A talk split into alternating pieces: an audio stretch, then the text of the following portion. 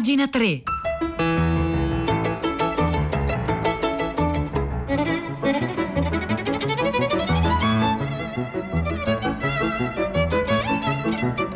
Le nove e zero uno, buongiorno da Vittorio Giacopini, benvenuti a Pagina tre, la cultura nei giornali, sul web, nelle eh, riviste. Ecco, oggi iniziamo dal tema che si sta dibattendo in questi giorni molto, eh, se ne è continuato a parlare, insomma, la questione della eh, laicità. Avete ascoltato anche al filo diretto di Prima Pagina ancora l'argomento che continua, non dico a monopolizzare, ma quasi la discussione, e naturalmente sui giornali, in televisione, ai giornali, eh, alle, in, TV, in tv, alla radio avete ascoltato il parere di eh, eminenti studiosi, di costituzionalisti, di politici, di filosofi, eh, ma oggi vorrei, diciamo, tornare su questo tema da un altro punto di vista, leggermente, diciamo, eh, diverso e forse un po' sotterraneo, perché una scrittrice, Laura Mancini, per le pagine di cronaca eh, romana di Repubblica è andata a sentire che cosa ne pensa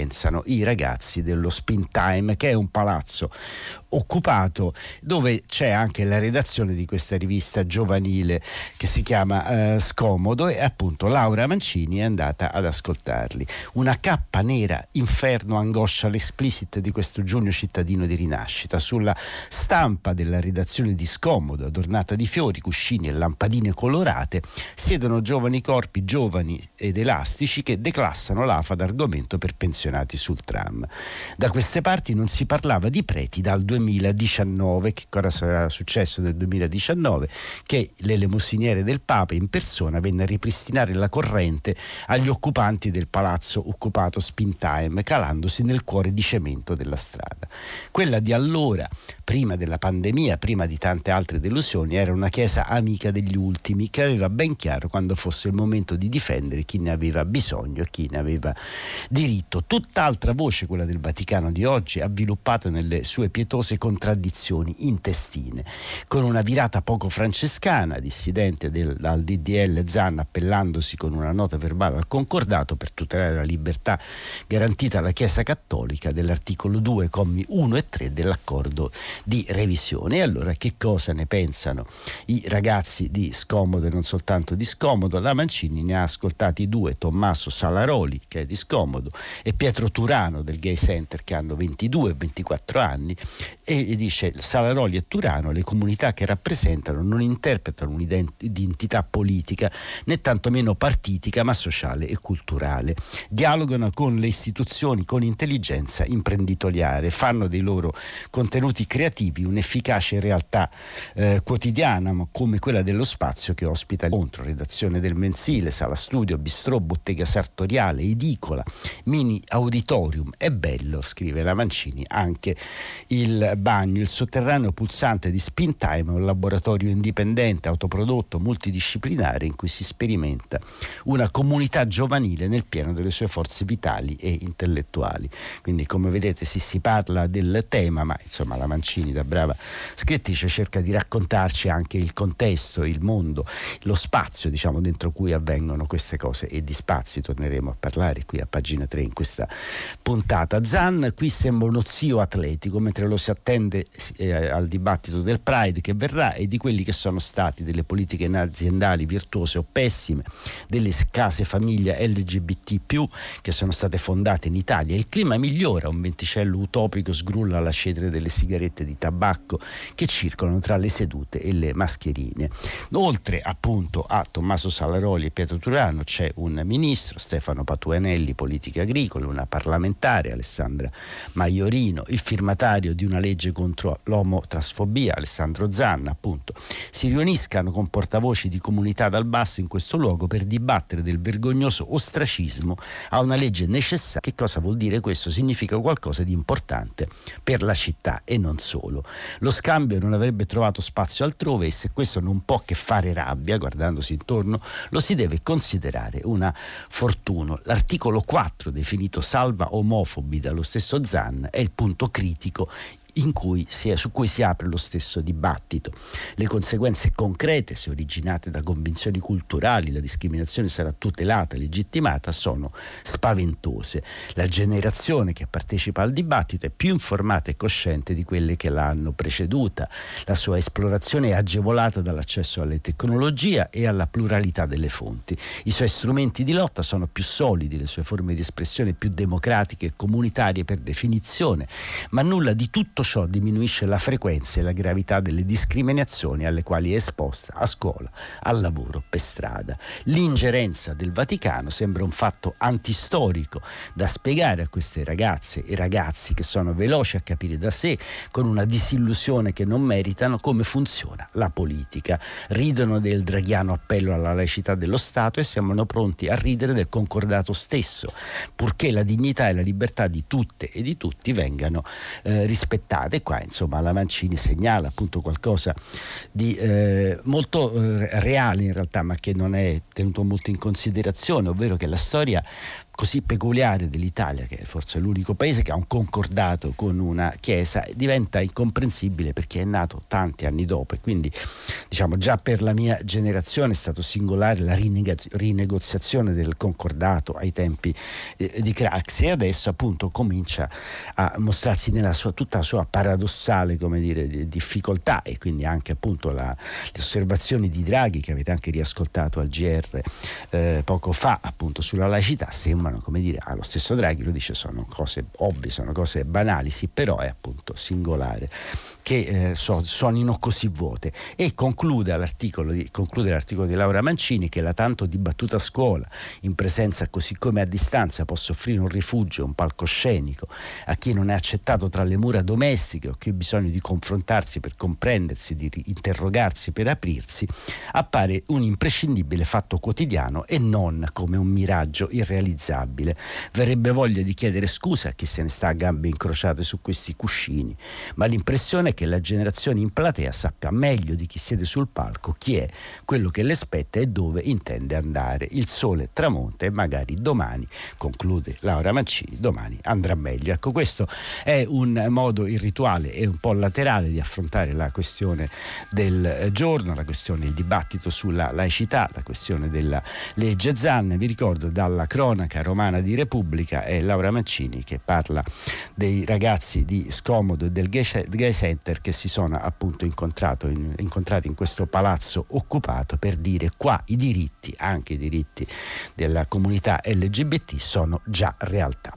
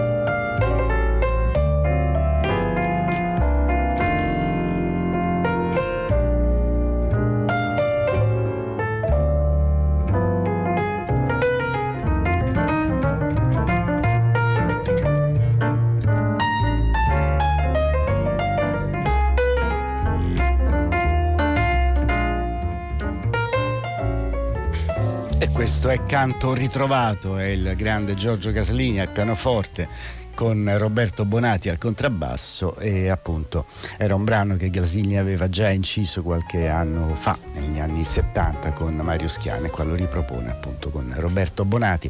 Noi andiamo avanti, Pietro del Soldà è collegato con noi e ci anticipa le scelte di Tutta la città ne parla. Buongiorno Pietro. Ciao Vittorio, buongiorno a te, le ascoltatrici e gli ascoltatori di Pagina tre. Beh, in linea con l'articolo che tu hai appena letto, noi continuiamo a stare dentro il dibattito che si è creato a proposito del D D L Zan. Avevamo già dedicato la puntata di ieri, tutta la città ne parla, la questione con esimi giuristi, vaticanisti, eravamo ancora in attesa delle parole di Mario Draghi. Si è, tornato si è tornati sull'argomento questa mattina, in particolare eh, il tema che noi vogliamo sviluppare stamani non è tanto solo sul testo della legge, il rapporto Stato-Chiesa che avevamo già affrontato, quanto la questione dell'identità di genere, che è quella che colpisce di più nella misura in cui, dicono i critici del decreto, del disegno di legge, è, è basata sull'autopercezione, snatura completamente l'idea di una eh, sessualità che prevede soltanto il maschio e la femmina, eh, dà troppo ruolo all'autodeterminazione individuale. E la cosa è, è davvero molto interessante e importante Da, da prendere in considerazione, è proprio un paradigma anche dell'evoluzione della società contemporanea a nostro modo di vedere. Quindi noi, prendendo spunto ovviamente dal testo del D D L Zan che riflette su che, che parla di questa cosa, cerchiamo di dare voce a, a esperienze, pensieri diversi e a, cogliamo e vogliamo e ci attendiamo anche quelli degli ascoltatori. Quindi un dibattito aperto sull'identità di genere dalle dieci in diretta. Da te Vittorio. E parte, per partecipare, grazie, grazie a Pietro, tre tre cinque cinque sei tre quattro due nove sei, vi ricordo questo è il numero di telefono. Noi andiamo avanti con un po' di segnalazioni dalle pagine culturali dei quotidiani e dei siti, a partire dal, eh, corre, dal potremmo iniziare con Avvenire, che, parla, che dà la parola al teologo Angelini, che si occupa in realtà di fede, fiducia eh, e co- Il, diciamo, r- riflette sul nostro tempo, dicendo il nostro è un mondo fondato sulla indecisione. Invece il fatto si occupa, il Fatto Quotidiano si occupa di un grande editore, il, il grande editore del secolo breve, così lo definisce, perché compirebbe cento anni in questi giorni Livio Garzanti, e la terza moglie di Garzanti racconta appunto la figura singolare di questo importante, singolare e importante di questo editore in un libro. Sulla Gazzetta del Mezzogiorno si parla di Cannes, i talenti italiani sbarcano a Cannes, tutta l'Italia alla Crosette, da Nanni Moretti a Pietro Marcello. Il Giornale si occupa del secondo volume delle lettere di Samuel Beckett, lettere piene di rabbia e di disillusione. Quanta rabbia nelle lettere di Beckett, le pubblica Adelphi, mentre di un'altra pubblicazione da Conto Libero che parla di Re, di, re per un'ora, eh, re per, anzi Re di un'ora, che è un libro di Irene Miroschi che viene adesso pubblicato e racconta i nuovi arricchiti nella Francia tra le eh, due guerre. Sul Manifesto, ma l'avete sentito anche al G R, è stato costretto a chiudere l'Apple Daily, il giornale che dava voce alla protesta e all'opposizione di eh, Hong Kong, mentre su Repubblica c'è una lunga intervista a Cesare Tagliercio. Cesare Tagliercio è il figlio di un uomo, Giuseppe Tagliercio, che era il direttore del petrochim- petrolchimico di Marghera, che venne ucciso dalle B R. Infine vi segnalo l'uscita nelle librerie, ma anche in versione ebook online, di un libro che è stato curato dai professori e dagli studenti del Master in Editoria di Bologna. Sono ventidue scrittori che raccontano i loro laboratori di scrittura, ma ve lo segnalo in particolare, questo libro diciamo andrebbe eh, comprato più che altro perché serve a finanziare una causa importante, una causa, causa necessaria, ovvero la campagna di Amnesty International per la liberazione di Patrick Zaki, lo studente egiziano dell'Università di eh, Bologna, che eh, appunto sono due anni che marcisce senza accuse chiare e comprensibili e motivate dentro le carceri egiziane. Ecco, quindi vi ricordo questo libro che si chiama A carte scoperte, che potete trovare appunto online. Queste sono alcune segnalazioni appunto dalle pagine culturali e dai siti di oggi, giovedì ventiquattro giugno.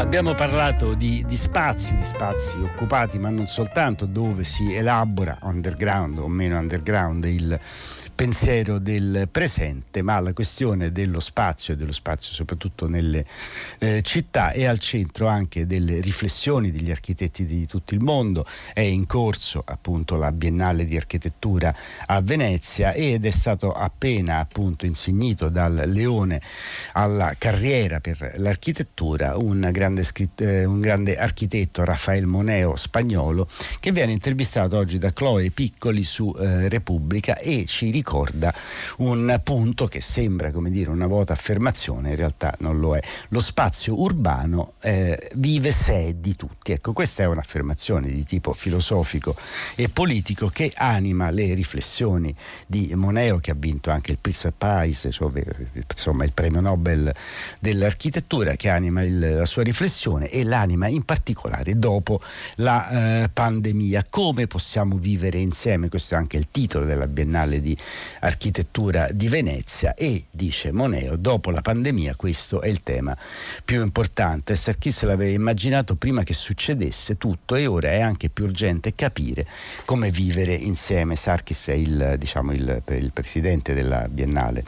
Eh, una delle opzioni è la condivisione, condividere risorse, culture e linguaggi, senza dimenticare il senso di libertà e autonomia che individui, paesi e grandi corpi sociali eh, domandano. La città è ancora il luogo per vivere insieme, è ancora l'orizzonte della nostra eh, socialità. E eh, dice Moneo, fino a cinquanta anni fa sembrava strano parlare di città di otto, dieci, venti milioni di abitanti. Oggi lo facciamo come se fosse naturale e non possiamo far altro che accettare che alcuni paesi, per l'impennata demografica, abbiano costruito megalopoli gigantesche.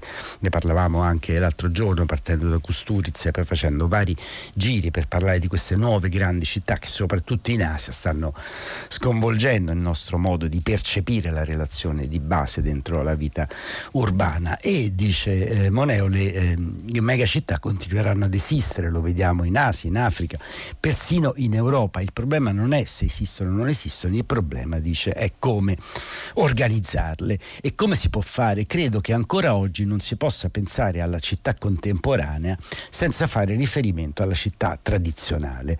Bisogna considerare i valori storici e tradizionali di una città, la scala, l'intellegibilità, la mancanza di specializzazione. È vero che con i nuovi mezzi di comunicazione si pensa di poter avere una nuova nozione di lavoro ed è vero che si può lavorare anche in una piccola stanza, ma ciò che è fondamentale, che va salvato dalla città antica, è la sovrapposizione di funzioni e le attività che rendono vivo il tessuto urbano, creano scambio, condivisione, sviluppo e dimensione umana. La divisione netta tra quartieri per uffici, shopping, residenziali o addirittura dormitorio sul modello della città del lontano oriente è par- problematica, ma stiamo parlando troppo di massimi sistemi, di grandi strategie e non so, dice appunto Moneo, se è il territorio in cui mi sento più sicuro. Non vorrei fare il eh, sociologo eh, e quindi cerca di riportare, diciamo, la questione ai termini, diciamo, di urbanistica e di architettura che gli sono eh, più consoni e fa un esempio. Lui è stato il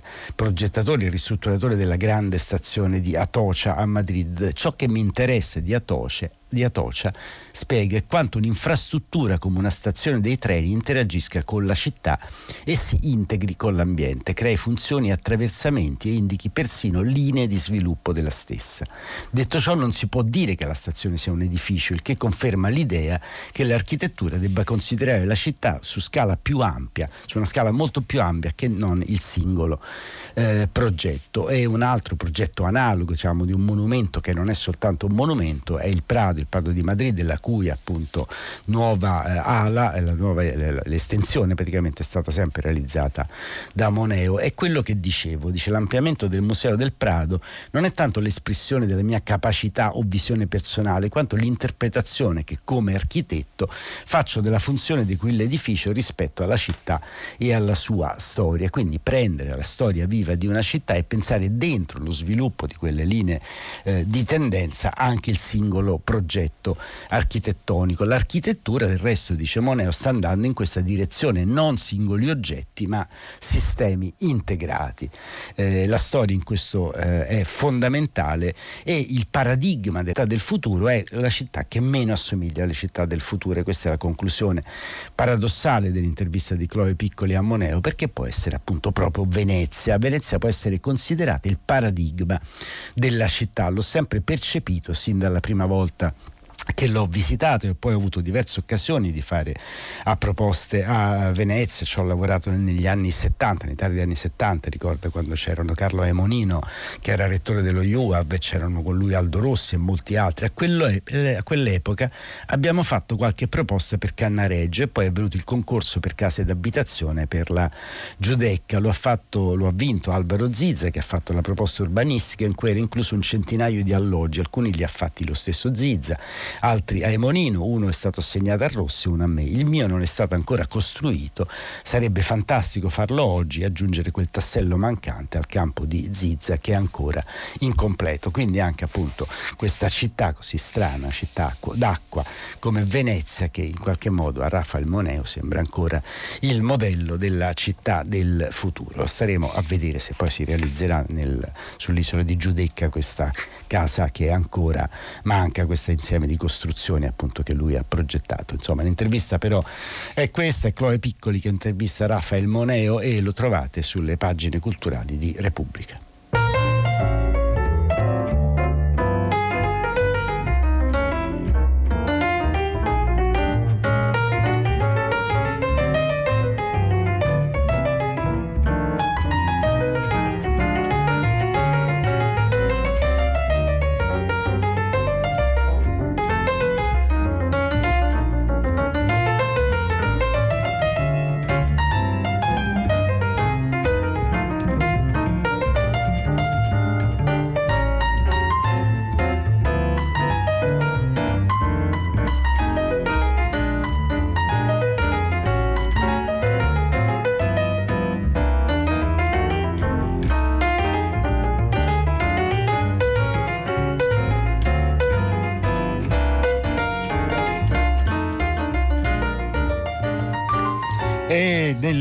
Spazi, negli spazi urbani, ma anche in generale nello spazio, a volte ci sono degli ospiti, ma non sono ospiti, in, non sono intrusi, non sono ospiti indesiderati, non sono nemmeno così strani. Insomma, in, accanto ai palazzi di pietra ci sono gli alberi, li troviamo nelle città, li troviamo fuori dalle città, e quella delle piante, in particolare degli alberi, ma non soltanto, è una vera e propria repubblica, repubblica parallela a quella realizzata dagli uomini. Questo almeno è quanto eh, ritiene Stefano Mancuso, che è un botanico, un botanico dell'Università di Firenze, ha scritto molti libri e ha recentemente vinto il premio Hemingway. Delle sue idee su appunto eh, questa, questa che chiama la Repubblica delle Piante discute oggi eh, Mancuso con Marinella Correggia del eh, Manifesto, e appunto questa intervista vi suggerisco di andarla a leggere, perché appunto ci permette di guardare il mondo con occhi leggermente diversi, in cui le piante non sono soltanto queste presenze che ci fanno ombra quando le giornate sono molto calde come in questi giorni, ma sono anche appunto delle forme viventi che hanno una relazione molto complessa, addirittura eh, dialettica, con la vita degli esseri umani.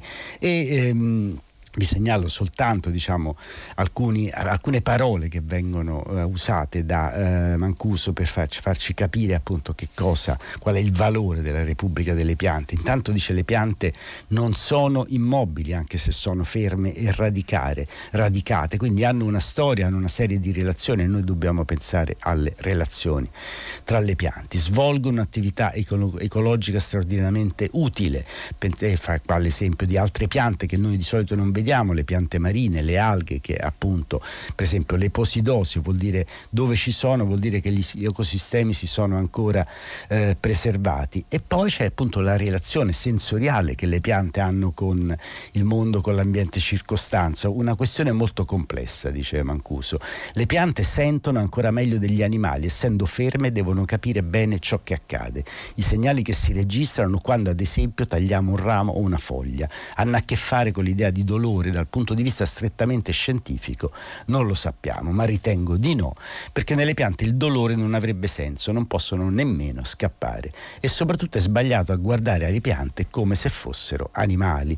Non è così per gli esseri vegetali, addirittura l'essere mangiati è fondamentale in molte parti della loro vita. Da noi una, di una pianta puoi rimanere fino all'ottanta per cento del corpo, puoi, puoi, puoi rimuovere fino all'ottanta per cento del corpo e può ancora vivere. Insomma, dobbiamo capire che questi strani organismi che costituiscono la Repubblica parallela che vive accanto a noi hanno delle leggi, dei modi, dei comportamenti totalmente diversi da quelli del mondo animale a cui noi umani facciamo purtroppo parte, nel senso che non siamo angeli, non siamo spiriti, siamo bestie come le altre, a volte meglio, a volte peggio. Le piante sono un'altra genere, un'altra specie di roba, un'altra cosa che vive, muore e eh, si comporta secondo leggi tutte sue. Ecco, così cerca di spiegarcela nei suoi libri, questa vita alternativa delle piante, Stefano Mancuso. Qualcosa potete trovare appunto oggi sul Manifesto, Marinella Correggia lo intervista e lui risponde spiegando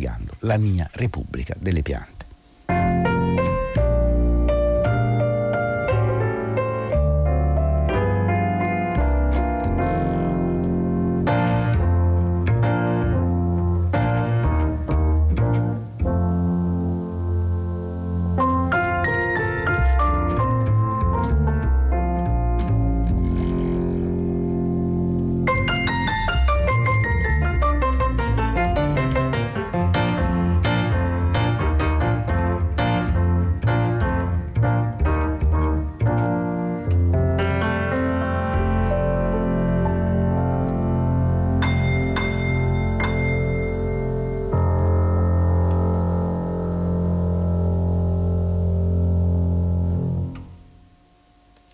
E questo era il canto ritrovato di Giorgio Gaslini al pianoforte, qua con Roberto Bonati che l'accompagnava al contrabbasso.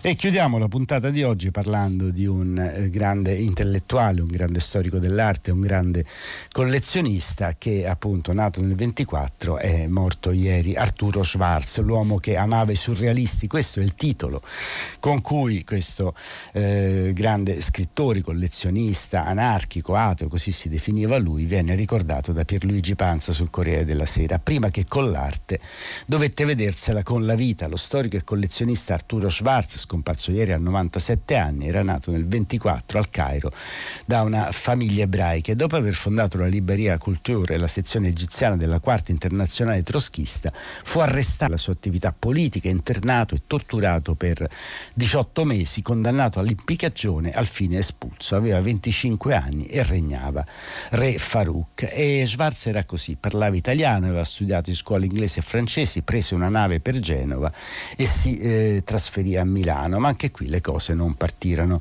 bene. Con un prestito della Comit aprì una casa editrice, pubblicò La rivoluzione tradita di Toschi, con la fascetta Stalin passerà alla storia come il boia della classe operaia, e allora Togliatti chiamò Raffaele Mattioli, che era l'amministratore della Comit, chiedendogli di togliere il fido alla iena trosco-fascista di Schwarz. La casa editrice fallì, ma lui non cambiò idea e a quel punto se ne andò a Parigi. Andò in, nella quarantadue di Rue Fontaine a Montmartre e incontrò André Breton.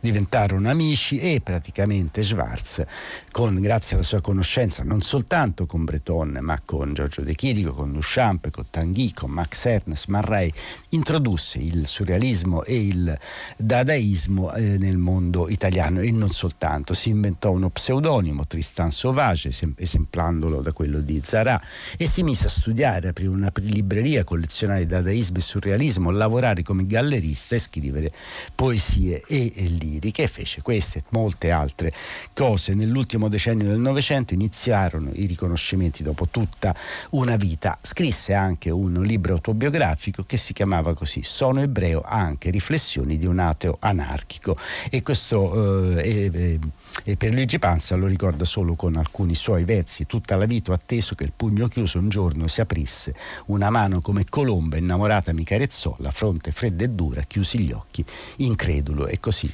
eh, per Luigi Panza dà l'addio al grande collezionista e intellettuale Arturo Schwarz. Da Vittorio Giacopini, appuntamento a domani mattina alle nove con Pagina tre.